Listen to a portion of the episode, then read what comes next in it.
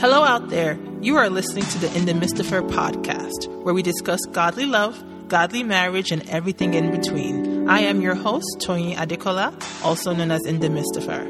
Let's get started. A big welcome to all my listeners. Guys, today I will be answering another Dear Indie question from someone named KF.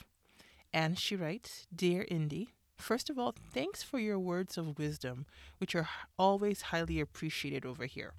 I hope that you'll have the time to address my question. It's about love, finding the one, godly courtship, etc. I'm a 25 year old girl living in Belgium and coming from Congo. Shout outs to all my people from Congo. okay. I had a guy friend, let's call him B, who has been interested in me for the last three years, but because of some personal baggage and past hurts, I wasn't interested. Now, with God's healing and resolution of my past issues, I am ready to be with Him, and I actually believe He is God's chosen for me. Unfortunately, he's become MIA lately. He makes up dates but never sees them through, and he calls so erratically now. We were actually supposed to have a date right before the new year, but closer to the date he became MIA again and never confirmed things. And after fighting against it, I've come to realize it would be the best thing ever for me to be with B. And because of this, all other men are just irrelevant to me, leaving me completely without any suitors right now. Am I crazy? With love, KF. Dear KF, wow, what an emotional roller coaster you've been on, huh? First of all, I want you to know that I hear you and I appreciate you allowing me into your life. I know how private things of the heart can be so difficult to to share with other people.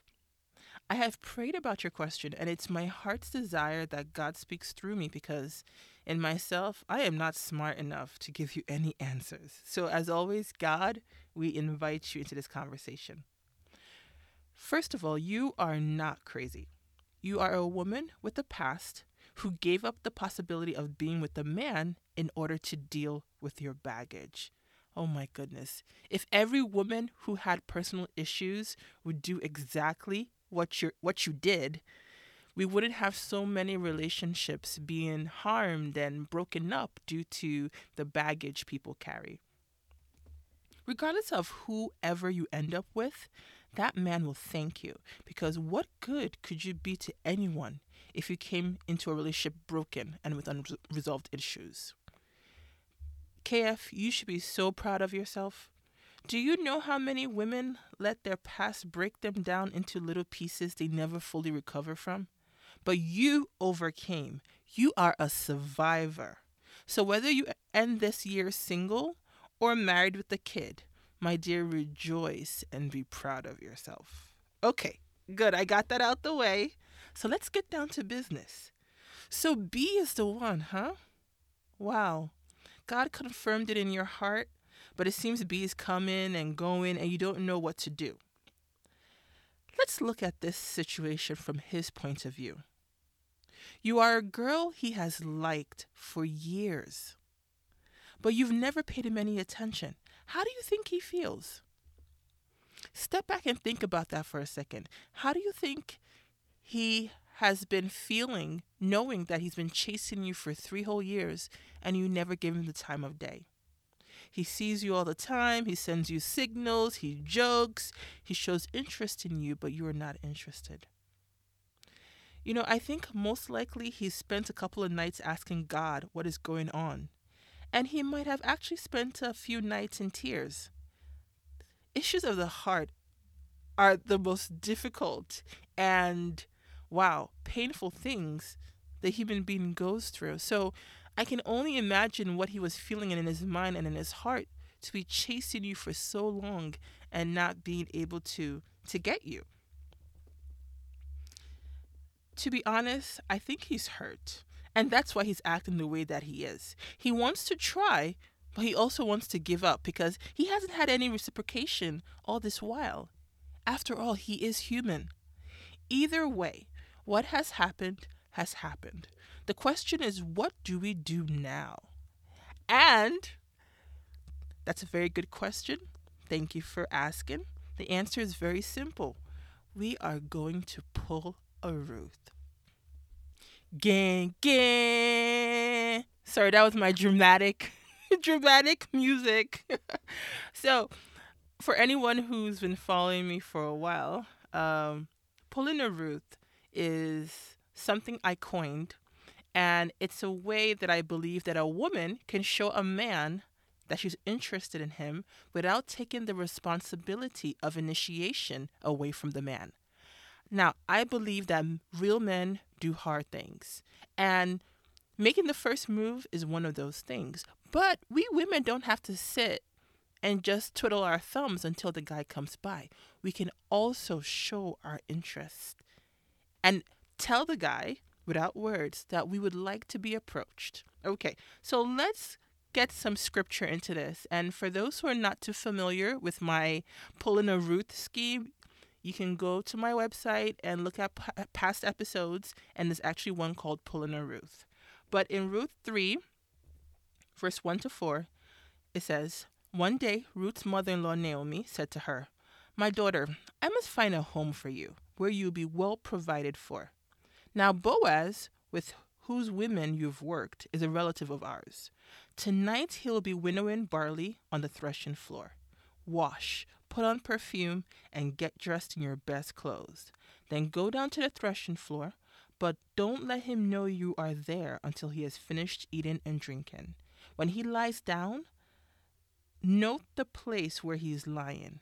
Then go and uncover his feet and lie down. He will tell you what to do.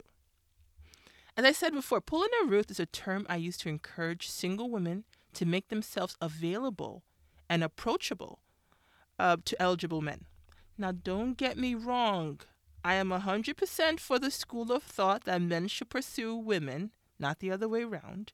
But I feel that we can help our brothers in pursuit of our hearts. Let's look at what Ruth did. She saw a man, liked the man, felt he was worthy of her, and laid down at his feet. To me, the laying down was presenting herself to him as someone who was interested in being under his subjection, also known as being his wife. I think the best thing for you to do now, KF, is to find a way to let B know that you are interested in him, and then with this open assurance, give him the chance to freely chase you. This brings up the question of how are you going to let him know you're interested? So, going back to Ruth's story, did you notice she never chased him verbally?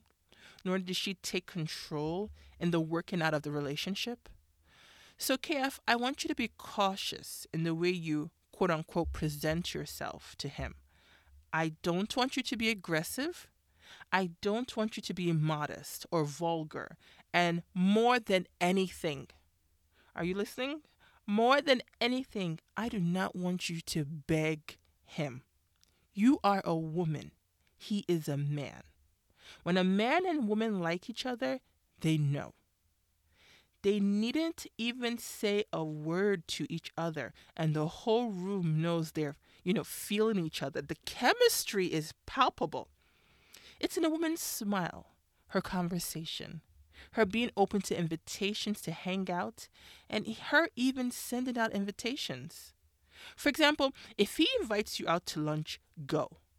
And you can even invite him to somewhere or even to your place for a home cooked meal. If he's open, if he's still open, he will know that you are as well. Now, let's talk about the hard things. Last but not least, KF, I want you to be cautious with your heart.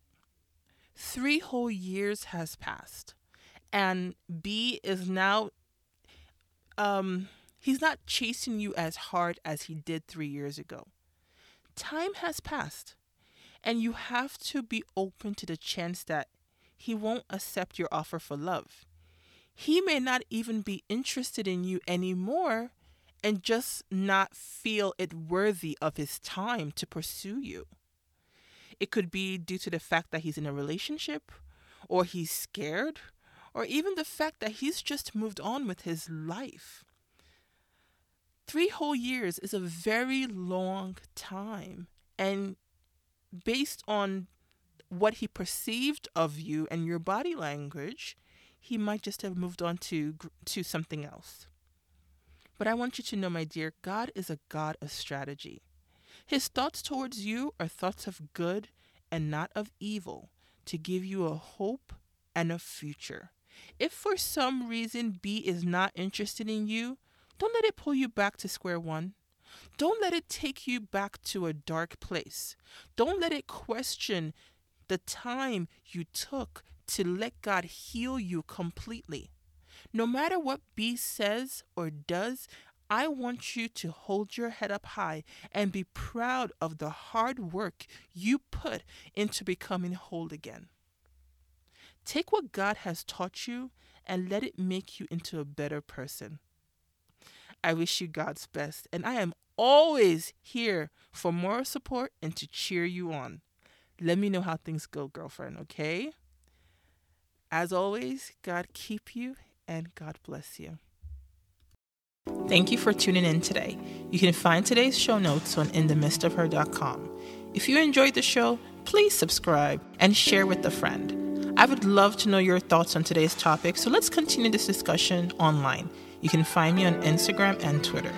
If you'd like to send me email or a Dear Indie question, please send it to inthemidstofher at gmail.com. As long as God is in the midst of me, I will always be in the midst of her. Until next time, God bless.